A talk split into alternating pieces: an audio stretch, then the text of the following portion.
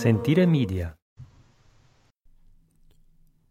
Hello everyone, and welcome to A History of Italy. La mula de Parenzo, ga messo su bottega. Interview episode: The Massacre of the Foiba and the Istrian Exodus with Roberta Alessandra Belulovich. La mula de Parenzo, ga messo su bottega, de tutto la vendega. The year is nineteen forty-three. We are in Istria, and the Italian government, which had controlled the area until then, had announced the armistice with the Allies. Tito's Slavic partisans were advancing. In all of this upheaval, a young girl had very different things on her mind. Twenty-four-year-old Norma Cossetto was, as usual, whizzing around on her bike every day, trying to get her university dissertation finished. The title was L'Istria Rossa, Red Istria, but it had nothing to do with politics. Indeed, the red was that of the peculiar rock formations in the area due to the high level of bauxite, a reddish-looking mineral. Little did she know how much the nature of the land would play a part in her future. One night, a group of Tito's partisans entered her family home to claim some of their property for the proletariat. They entered and shot above the beds, raiding the house. There, they noticed Norma. The next day, she was taken into custody. After being kept in different police barracks, she was then tied to a table with metal wire and raped all night by seventeen different men.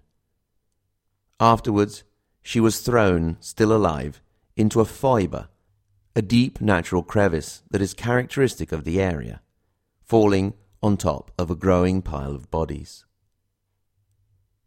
Norma was one of the almost eleven thousand victims of the massacre of the foiba.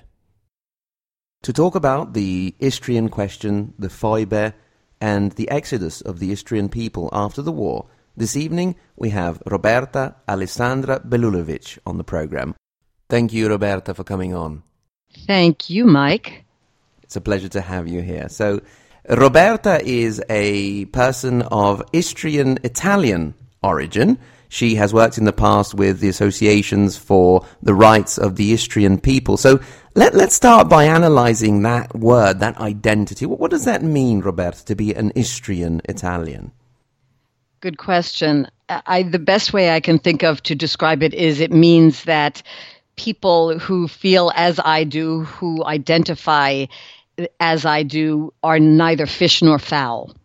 Yeah. Uh, Istria, one of the things is that Istria has never been a country, but it has been ruled by many countries, starting with ancient Rome and, and even before, and the Venetian Republic and France, Austria-Hungary, Italy, Yugoslavia, and on and on.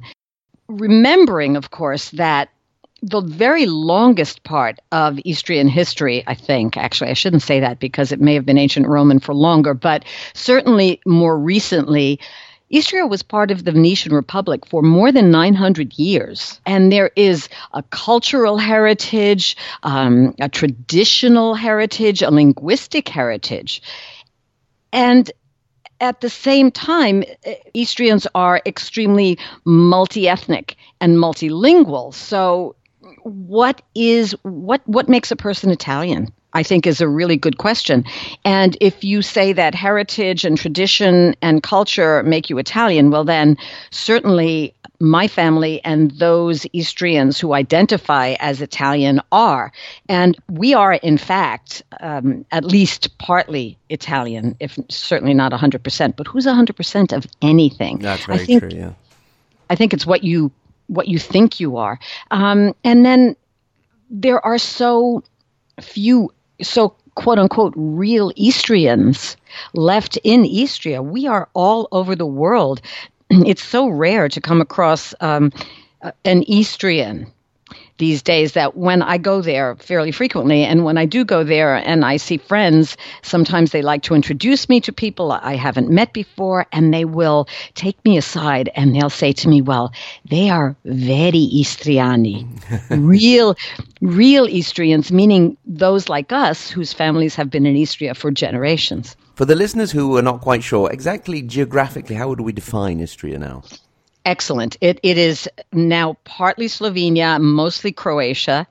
It was uh, part of the former Yugoslavia after the Second World War. Before that, it was Italy. Before that, Austria, Hungary, and, and on and on. And it is a peninsula that is geographically and, and has been very compromised in the past because of its geography, because it is across the Adriatic from Venice, right around the corner, so to speak, um, by land from Trieste, and Slovenia is above it. And, and so when course, somebody comes and they ask, okay, well, uh, what's your heritage? And what's your answer to them then? Well, exactly. What do you say? I, normally, I say I'm Italian, because if you tell people you're Istrian, they don't e- even know what you're talking about. So, so I would say I'm Italian, and then they say, well, why doesn't your your surname ends in a vowel?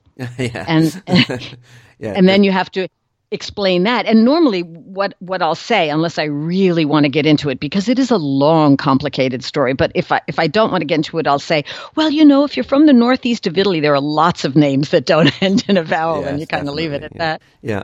And so you were saying before that you, you've been to Istria, that you've met people there. What effect have those trips had on you?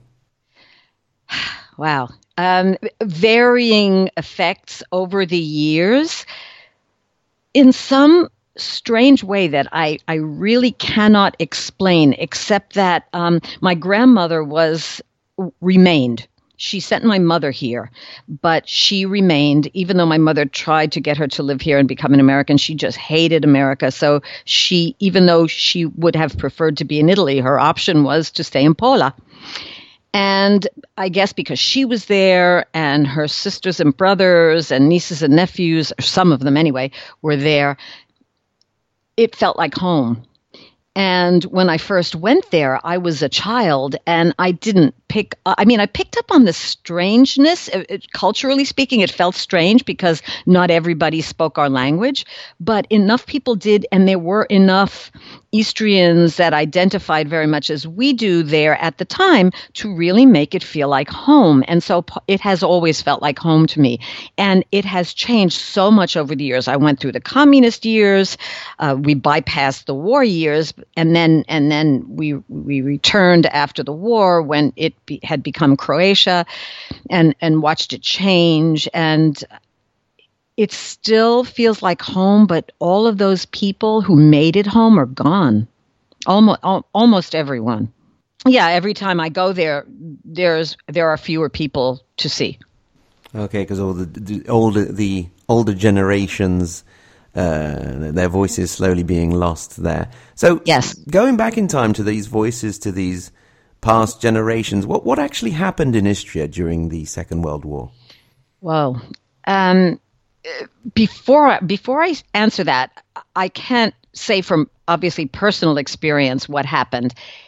The only thing I know is my family's story, which is my story, and our friends, of course, stories, which have become part of my story as well. So it's not book learning.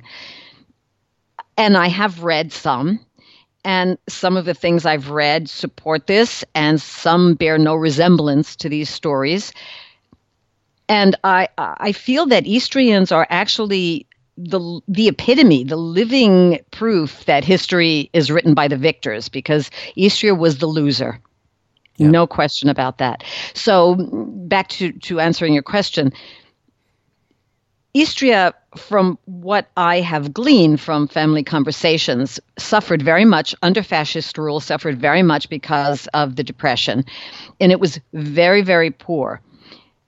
Nevertheless, despite the fact that many of these people were not fascists, they always considered themselves Italian. And in fact, my mother's family had um, relocated from a, a village near Cremona two or three hundred years ago. But nevertheless, there's there is always that identity, and they kept that identity.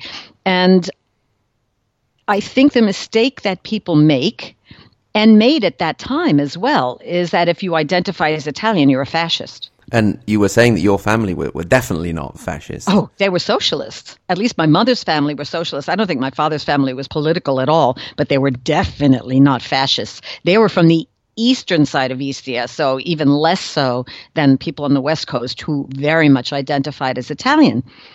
Uh, in any case, um, my mother at the time was a child at school. She she she was born and grew up uh, in under the fascist regime. And the children, just as they were in, in Nazi Germany, the children were indoctrinated to report any irregularities to the schools and to the priest or to whomever. And um, my mother told me, of course, she found out many years later that her family, when she would come into the room, would talk about anything but politics or, or their beliefs, because they were terrified that she would turn them in. That's what yes, these children were taught to do. To avoid running the risk of children turning their parents in in, in good old nineteen eighty-four style. Uh, exactly. She never did this, uh, of course. And, and she she completely relearned her um, her thinking when she came here. And she did come here very young, so she was able to do that. Uh, but the fear was there, so that was part of the war experience. Her and and I think this is a really important story, uh, certainly an important story in my family about the war experience, because even though they considered themselves Italian, her first cousin became a partigiano. He was a partisan at fifteen years of age. He was captured by the Nazis and became the youngest prisoner of war in Dachau, and survived eight months at the end of the war by hiding under dead bodies. When the camp was liberated, I, I've forgotten who liberated Dachau, but easy enough to find out. He walked home. This is so about... from Dachau all the way down to... From Istria. Dachau to Pola, to Pola, which is at the bottom of Istria. He, this is maybe six hundred kilometers, depending on which way you walk, three hundred seventy-five-ish miles. Took him over two weeks... And when he got home, he walked into Piazza Foro, and who's there but his father? Goodness. And he, of course, he calls out, "Papa, Papa," and his father looked right through him. Didn't he? He, he didn't recognize him. He didn't recognize him. He had no idea who he was. And yet, now he was also, he also remained, along with my grandmother and, and his father, et cetera, right into the twenty-first century.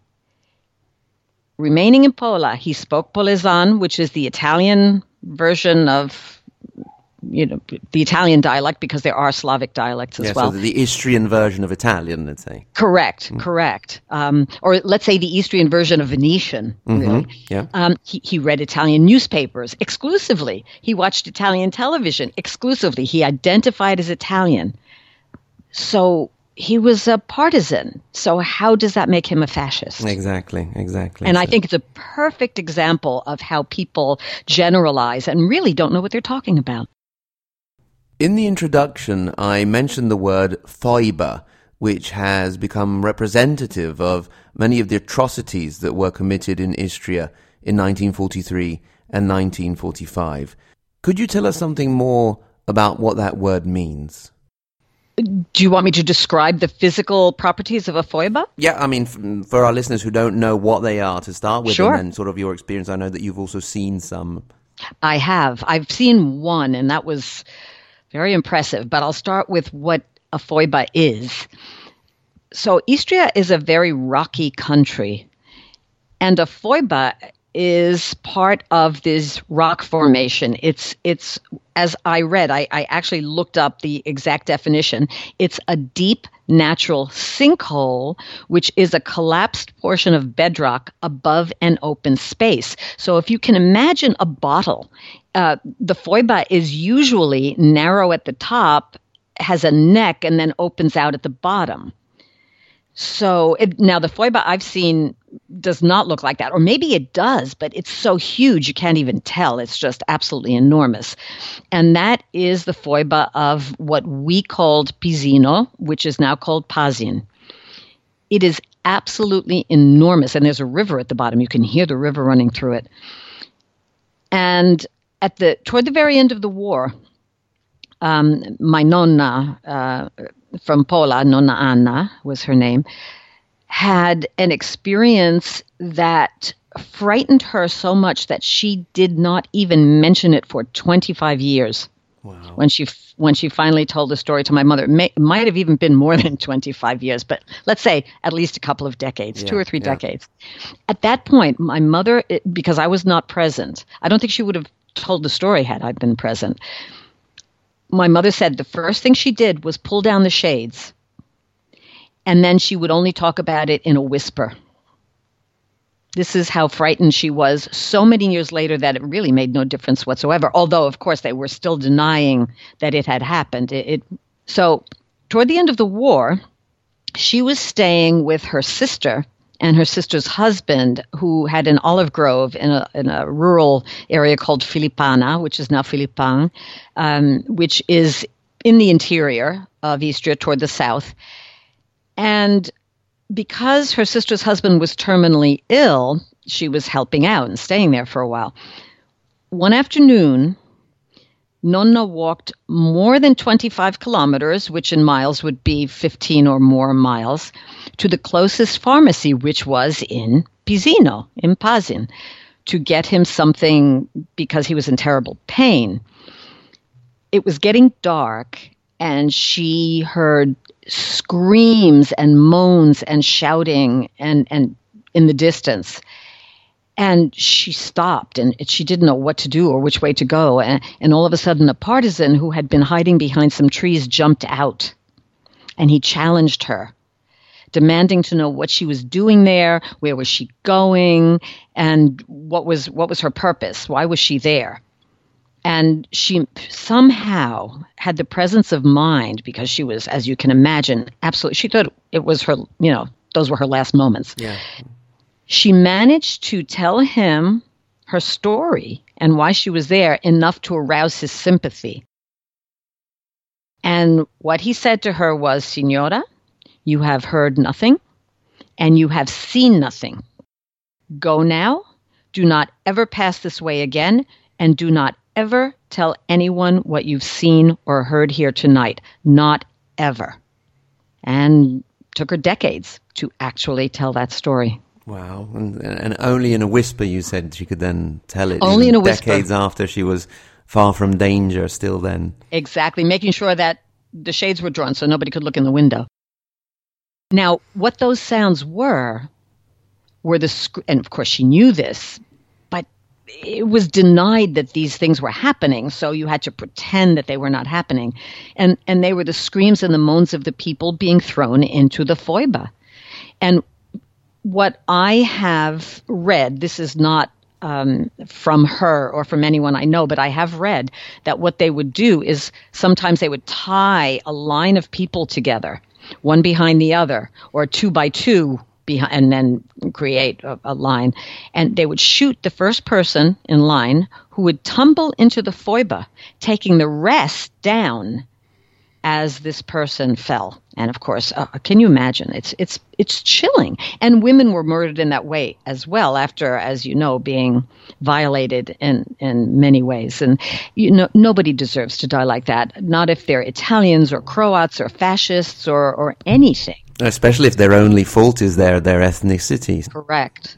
Correct. Definitely, yeah. Yeah, and one of the details is that very often they were tied together with metal wire as well, oh. so you can imagine oh. that. Oh. And unfortunately, the the foiba, terrible as they were, weren't uh, the end of it, because after the thousands that were killed in the foiba, we have the diaspora of the Istrian people. So w- were your parents involved in that? They were not. Um, by great good luck, my paternal grandmother um, had became a widow, and she was able to emigrate to the United States. And my father uh, went uh, some years later, because she was not allowed to take him, but some years later, when he was still a child, he was called to the United States.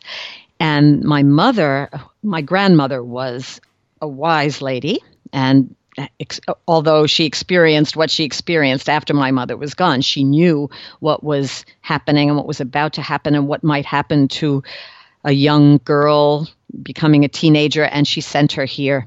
Um, her brother was already here and was able to sponsor my mother, so she came here as a girl also. So diasporas, unfortunately, have been part of human history. You know, people have been displaced from their homes, from their countries. What was different about this diaspora? The Istrian diaspora is different, first of all, because very few people know about it. It is virtually unknown, and by many who know it, it is discounted. Istria has never been a country, so that, of course, is, is part of the issue. It's small.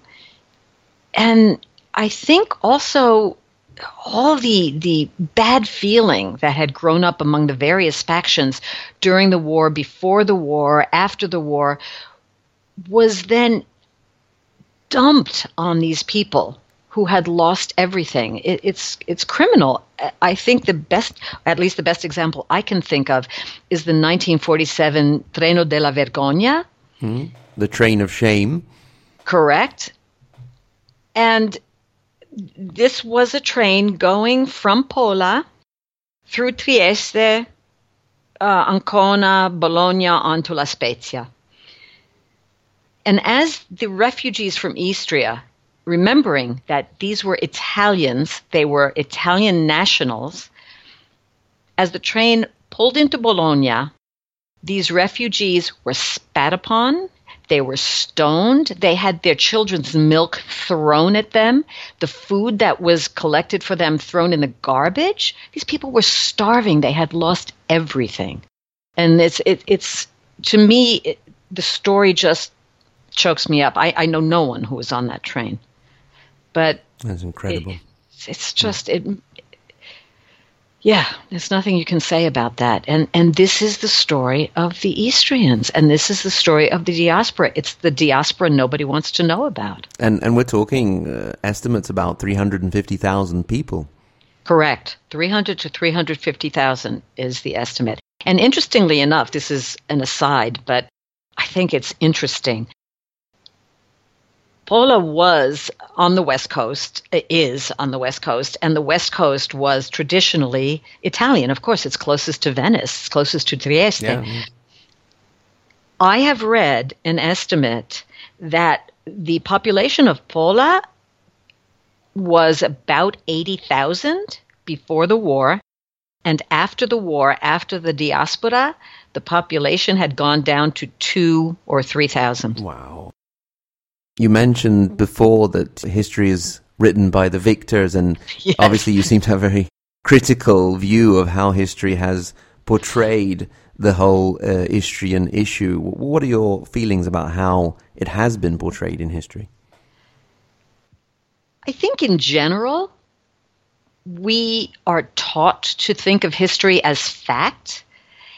And from from all of this, from hearing these stories, from owning my Istrianity, if there is such a word, I've come to believe that history is not fact. It's perception and it's personal. So I've been, of course, talking about my perceptions of Istrian history and, and how Istrians have been taught. And, and it's true that I, I, I am critical of it.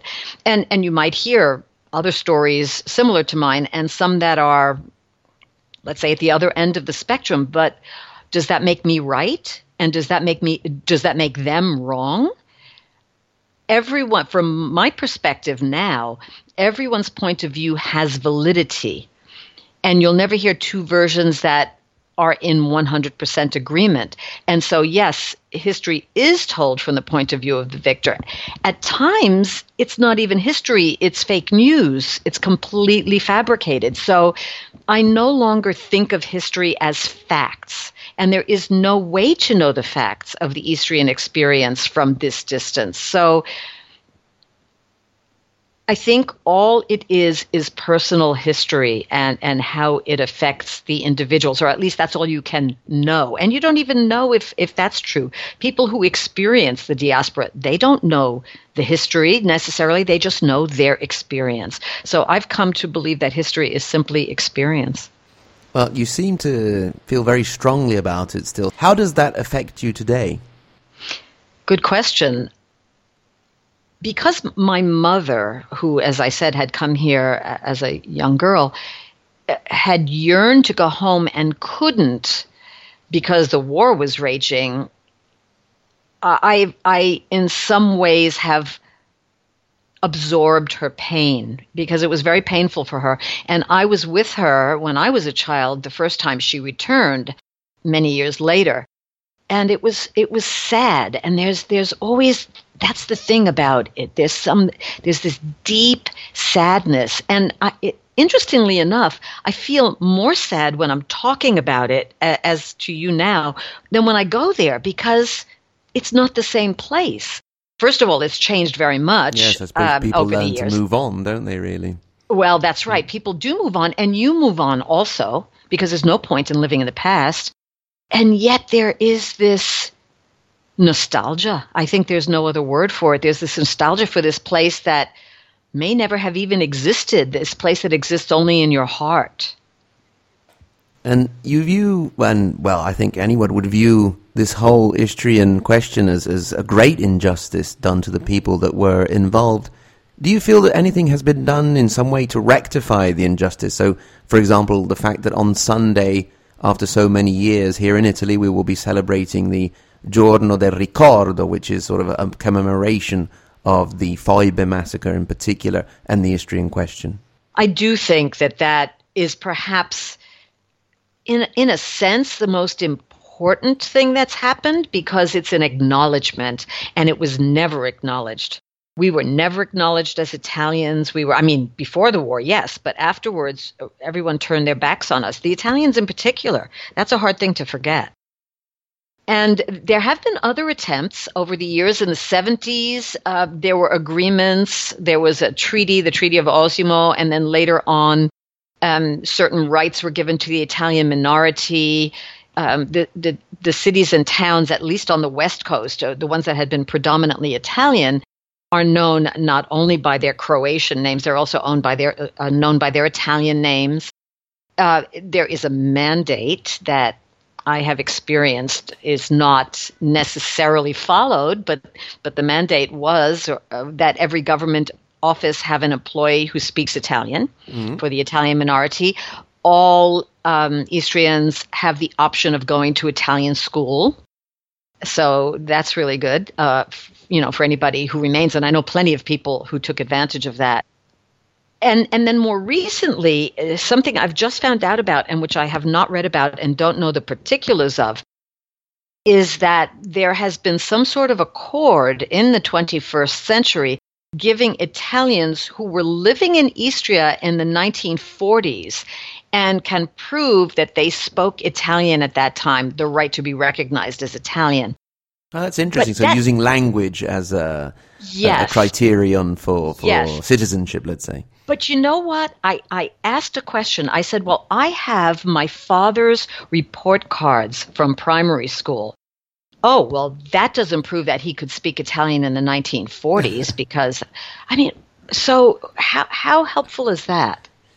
Yes, because really, you know, un- under under a fascist regime that made a real point of making sure everybody spoke Italian, what else could he have spoken? So. Exactly, exactly. And and he would forget what the language he learned in primary school? Very, but, very uh, no, unusual. they won't they won't accept that. And and that's that's part of the problem with all these things. It it's it feels like lip service more than anything. At some point early in this century, reparations were actually offered to Istrians, however. A cousin in Desenzano saw an ad in a newspaper, and the government was asking uh, Istrians who had lost their properties to contact them. So she collected all the information for her branch of the family and sent all that information into the government. Some of that branch of the family had emigrated to the United States, and um, they received a telephone call from the Italian government asking them for certain information about where they lived, where they had lived, what they had lost, et cetera. When they fled from Pola during the diaspora, my my cousin's parents had owned half a house in conjunction with uh, a family member and a vegetable shop. Eventually, the government, after collecting all of this information, compensated them three thousand dollars for these properties. I know it's not a lot, but it's an acknowledgement. It's they actually recognized this, and they recognized that they were owed something. So I think that was a, a nice, a nice acknowledgement, and um, made, certainly made them feel much better about things. So, in a certain sense, things are moving in the right direction, although many of the people who suffered are no longer with us. Well, sadly, that that is the case. And in fact, their parents, who were the ones who had owned it, were gone by the time the monies came in. But that's still, it was a recognition. So what more do you think the governments involved or other organizations could do? I don't really think there is anything. I think it's too late. There's there are very few people left. Um, the people who, who are still alive were children at the time, and I think they've gone very far past that. I, an apology would have been, a sincere apology, would have been lovely. And I think the Giorno del Ricordo uh, really is the best thing they could have done, and that they did do. I don't. I, I, I honestly can't think of anything else that would really make a difference at this point. Well, you said before that uh, you were going to give us a, a personal, a family point of view, and not a book point of view.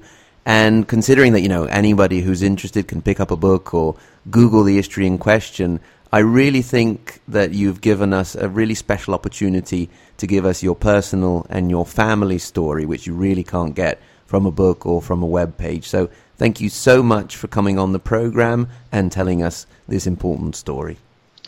Thank you so much for having me. It's It's been really a pleasure. Thank you, Mike. Thanks again, and thanks to everyone for listening.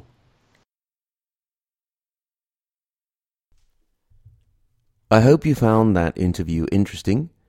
If you would like some more information, remember you can get in touch by writing to hello at a history of italy dot com or clicking through to our social media at the same U R L, a history of italy dot com. Until next time, thanks again very much for listening, and arrivederci.